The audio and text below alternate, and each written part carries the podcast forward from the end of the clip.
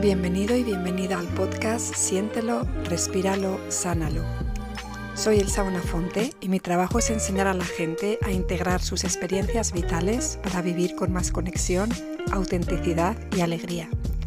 Soy coach, consteladora, educadora somática e instructora de breathwork, con enfoque en la sanación e integración del trauma. Disfruta de este episodio. Bienvenidos al episodio 2, conociendo el sistema nervioso y las respuestas traumáticas a un nivel fisiológico. Antes de comenzar a abordar temas más profundos, debemos conocer el funcionamiento de nuestro cuerpo, por lo menos tener un conocimiento básico de cómo funciona nuestra biología y sobre todo de cómo funciona nuestro sistema nervioso. Los datos más básicos que debemos conocer es que el sistema nervioso autónomo es el encargado de la regulación de las vísceras, la interacción social, el apego y las emociones. Se encarga de todo lo que hacemos de forma autónoma, de todo lo que no controlamos, como la respiración. Hasta hace relativamente poco tiempo se pensaba que el sistema nervioso estaba formado por dos ramas principales. La rama simpática, que está relacionada con la alerta, con todo lo que hace nuestro cuerpo cuando se encuentra en una situación de peligro, como la sudoración, la tensión o la activación. Y luego la rama parasimpática, que es la que activa la relajación y la calma. Lo podemos pensar como si fueran el acelerador y el freno de un coche. Lo que pasa es que hace unos años Stephen Porges presentó su teoría polivagal. Esta teoría defiende que sí que existe la rama simpática, pero la rama parasimpática está dividida a su vez en dos ramas diferentes. Estas dos ramas del nervio parasimpático se han ido desarrollando a lo largo de la evolución. La primera rama que se desarrolló es el vago dorsal. Es filogenéticamente más primitiva y no está mielinizada. Lo compartimos con los reptiles y al activarse provoca la inmovilización del cuerpo. Más tarde se desarrolló el vago ventral. Es evolutivamente más reciente y sí se encuentra mielinizado. Lo compartimos con los mamíferos y tiene relación con la conducta social y con la comunicación interpersonal. Activa la sensación de calma cuando ha pasado el peligro y regula el tono cardíaco, las vísceras y los signos faciales cuando hay tranquilidad. A diferencia del, sistema nervioso simpático, que implica una activación de la energía, las dos ramas del sistema nervioso parasimpático implican un descenso de la energía. Pero una de ellas, una de estas ramas, desciende la energía para llevarnos a la calma y a la tranquilidad, el ventral vagal, pero la otra desciende la energía para llevarnos a la inmovilización, el dorsal vagal. A lo largo de la evolución, la naturaleza ha creado tres sistemas neuronales que regulan la adaptación conductual y fisiológica en situaciones de amenaza y peligro. Esto lo que quiere decir es que cuando nos sentimos en peligro, cuando sentimos que nuestra vida está en peligro, existen tres sistemas neuronales, tres respuestas traumáticas que se van a poner en marcha. Realmente hay una cuarta, pero las principales serían estas tres. Primero está la rama simpática del sistema nervioso autónomo. Está relacionada, como hemos dicho, con la activación de las vísceras. Por ejemplo, ante una situación en la que podemos luchar o podemos huir, se producirá la aceleración de la respiración, del ritmo cardíaco, etc. Esta es la respuesta traumática de lucha-huida. Luego, el segundo sistema neuronal que se podría activar es la rama mielinizada del nervio vago, el ventral vagal. Está relacionada con la comunicación social. Permite esta inmovilización, este descenso de la energía, pero sin que resulte traumático, porque la persona está relajada y tranquila, por ejemplo cuando nos dormimos o después de tener una relación sexual. Permite también, cuando se dan la, situación idónea que volvamos a la regulación y a la calma después de la activación de la rama simpática. Y luego hay un tercer sistema neuronal que se va a activar, que es la rama no mielinizada y más primitiva evolutivamente del nervio vago, que es la dorsal vagal. Esta está relacionada con conductas de inmovilización, pero sí que va a ser una inmovilización traumática. Se da una disociación o colapso. Se activa en situaciones en las que se percibe una amenaza que sobrepasa los recursos de la persona o pone en amenaza su vida.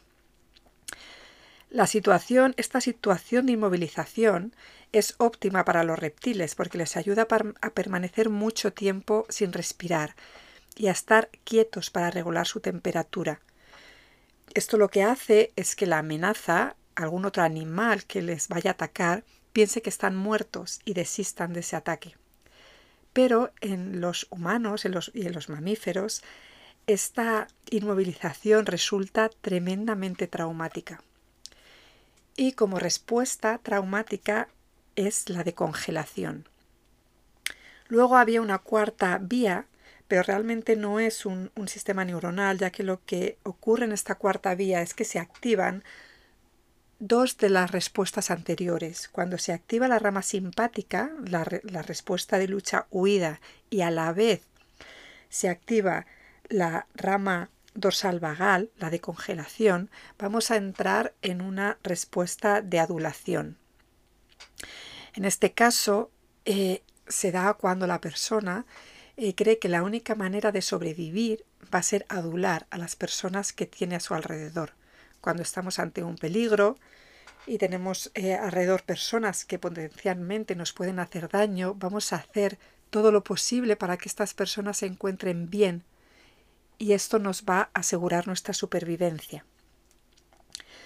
La teoría polivagal nos permite entender por qué ante una situación que provoca mucho estrés o miedo se produce primero una parálisis a nivel corporal, luego una disociación traumática de la personalidad a nivel mental y luego una disociación somática en el cuerpo a nivel de las sensaciones y las emociones. Esto ocurre así porque la persona no es capaz de sostener e integrar lo que le está ocurriendo. Y nuestro cuerpo, en su inmensa sabiduría, recurre a este mecanismo para no llevarnos al colapso total, para no volvernos locos. Por eso es crucial que entendamos la importancia de la sensación de seguridad en un niño cuando se está desarrollando, o incluso de un paciente con su terapeuta. Si no hay seguridad, no hay sanación posible. El cuerpo se tiene que encontrar en esta sensación de seguridad y calma para que se produzca la sanación. Cuando el cerebro percibe algún peligro, las respuestas traumáticas se van a activar en un orden concreto. Y esto es importante que lo podamos reconocer también en nosotros mismos. Primero, se van a activar las respuestas que requieran un menor coste energético. Por eso, la primera que se va a activar es la rama parasimpática, porque es la que baja la energía. Ante un peligro, este es el orden que vamos a seguir. Primero, eh, se va a dar la respuesta social, la rama ventral vagal del sistema nervioso parasimpático. Esta primera respuesta es la de pedir ayuda, buscar ayuda, se busca apoyo social. En el caso de los bebés y de los niños se busca el contacto físico y emocional con los cuidadores. La segunda respuesta, o sea, si esta primera respuesta no tiene éxito, la segunda respuesta que se va a producir es la respuesta de movilización, de lucha y huida del sistema nervioso simpático. Aquí sí que se va a movilizar y activar mucha energía. Si esta ayuda anterior no aparece o no es suficiente, se va a producir la activación del sistema nervioso simpático. Se va a producir una activación motora y metabólica de defensa. Esto puede resolver la situación o esto puede, eh, puede mantenernos con la percepción de falta de seguridad. Si esto ocurre, si seguimos con esta percepción de falta de seguridad, entonces se va a, activar la tercera respuesta, que es la respuesta de inmovilización o congelación, la rama dorsal vagal. Al, al, resultar imposible tanto la ayuda social del entorno como la respuesta de lucha u, u huida, se va a activar esta rama dorsovagal, que provoca una respuesta de inmovilización y apnea, asfixia con bradicardia. El corazón va a empezar a latir más lento. En adultos se activa cuando se siente que la vida está en peligro. El problema es que en los bebés y en los niños no hace falta que, que se llegue a esta sensación de que nuestra vida está en peligro. En los bebés y en los niños se va a activar cuando exista una amenaza o se perciba una amenaza que es excesiva y que no tenemos recursos ni cognitivos ni emocionales para afrontarla. Por ello es la respuesta más traumática. Cuanto menor sea la edad del niño y por tanto más escasos sean sus recursos, con más facilidad se producirá la activación de la rama dorsovagal, con más facilidad se producirá esta congelación. Esta, inmovilización no resulta traumática en los casos en los que haya vínculos emocionales de confianza, bien con los cuidadores en la edad temprana o con otros adultos en edades posteriores. El problema es que la activación de la rama dorsovagal busca la, la, inmovilización en los mamíferos como forma de escapar a posibles predadores y de no malgastar los recursos energéticos, pero como ya he dicho antes, resulta extremadamente traumática en los seres humanos. Un bebé o un niño que perciba un peligro que desborde sus capacidades de afrontamiento puede sufrir una inmovilización por miedo, provocando un estupor muy característico en los niños muy asustados o abandonados. Decimos que esta respuesta es la más traumática porque además cuantas más veces se haya producido la inmovilización o congelación en edades tempranas, más probabilidades hay de que se repitan en el futuro y de que se cree una especie de, de personalidad en torno a esta respuesta. Por eso los niños que han sufrido abusos en su infancia, ya sean psicológicos, físicos o sexuales, van a tender a no reaccionar, a inhibirse, a disociarse o a colapsar cuando son abusados como adultos. De alguna manera, como adultos van a percibir que siguen estando en esa situación de indefensión cuando eran niños. No van a ser capaces de activar la respuesta simpática para defenderse. Además, van a tender a ser personas aduladoras, activando sus, sus respuestas traumáticas de lucha, huida y de congelación. Cuando el niño percibe en la infancia que su vida está en peligro, va a adular a las personas con las que está para asegurar su supervivencia. Va a aprender de esta manera que es más importante que los otros estén bien antes de que lo esté él para sobrevivir. Un niño no es capaz de entender que su padre o su madre, por ejemplo, le puede hacer algo malo. De esa manera va a desarrollar muchas estrategias eh, cognitivas, emocionales, para defender a esas personas, para adularlas, para hacer lo posible para que esas personas estén bien y no le hagan daño. De adultos van a encontrar muchas dificultades para poner límites, para decir que no cuando alguien les pida algo, para decir que no cuando no quieren hacer algo, para conectar con sus propias necesidades, para conectar con sus propios deseos.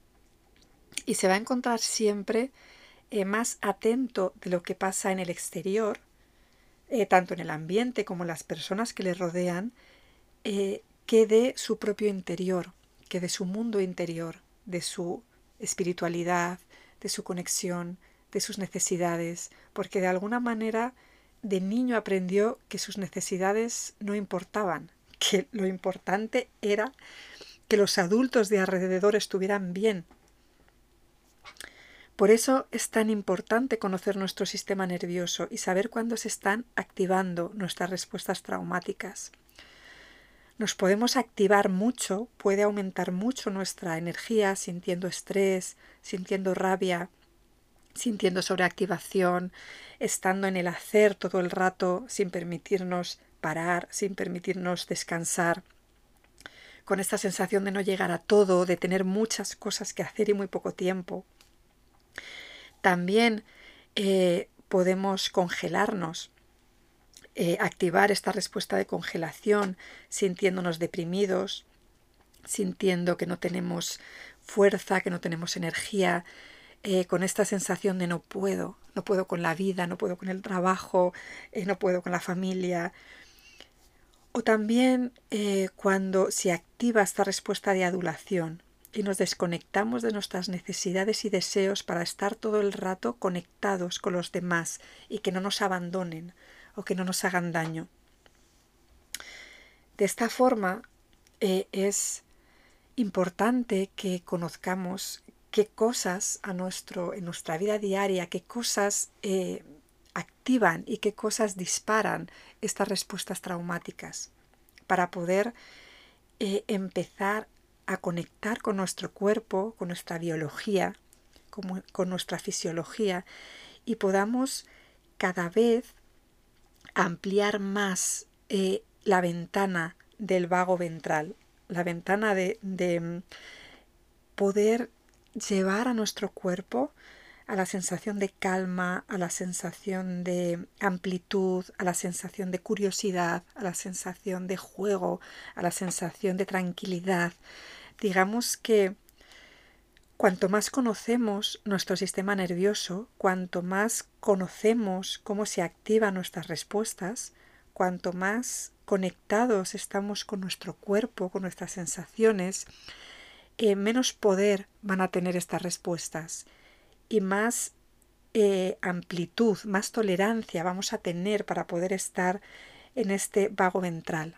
Más capacidad vamos a tener a mantenernos en sensaciones de placer, de curiosidad, de juego. Está claro que todas las respuestas son importantes y son necesarias. Necesitamos, sobre todo si somos personas que estamos muy eh, conectados con esta respuesta de la adulación, necesitamos poder conectar también con, la activación del, del simpático. O sea, necesitamos poder defendernos, poder conectar eh, con la rabia, con la activación, con los límites. No vamos a poder poner límites en nuestra vida si no conectamos también con esta respuesta. Lo que, de lo que se trata, lo que nos va a llevar a sanar, es el ser capaces de ser flexibles y de poder fluir entre todas estas respuestas, de conocer en qué estado estamos en cada momento de conocer cuando la situación es segura, cuando no hay ningún peligro para poder entrar en, el vago ventral, conocer cuando sí que hay un peligro para poder defendernos desde el simpático, eh, conocer cuando estamos adulando para poder ser capaces de dejar esa respuesta y de poder poner nuestros límites y de poder conectar con nuestros deseos y con nuestras necesidades. Así que os invito a partir de hoy a que pongáis atención y a que empecéis a observar vuestro cuerpo, a que os podáis crear vuestro propio mapa de vuestro sistema nervioso, porque cada uno tenemos un mapa distinto y no me sirve a mí el mapa de otra persona. Cada uno tenemos que conocer nuestro mapa, nuestras, eh, nuestras respuestas traumáticas más habituales, nuestra tolerancia hacia las sensaciones, incluso nuestra tolerancia a estar en el vago ventral, porque cuando hemos estado mucho tiempo, tanto muy activados en la respuesta de lucha huida como poco activados en la respuesta dorsal, en la respuesta vago dorsal, es también muy probable que tengamos poca tolerancia para estar en el vago ventral, que tengamos poca tolerancia de, estar en el placer, en la felicidad, en el disfrute, en la apertura, en la conexión con el universo, en el juego, en la curiosidad. Así que os invito a que investiguéis, a que observéis y a que construáis, construyáis vuestro propio mapa. Muchas gracias por escucharme.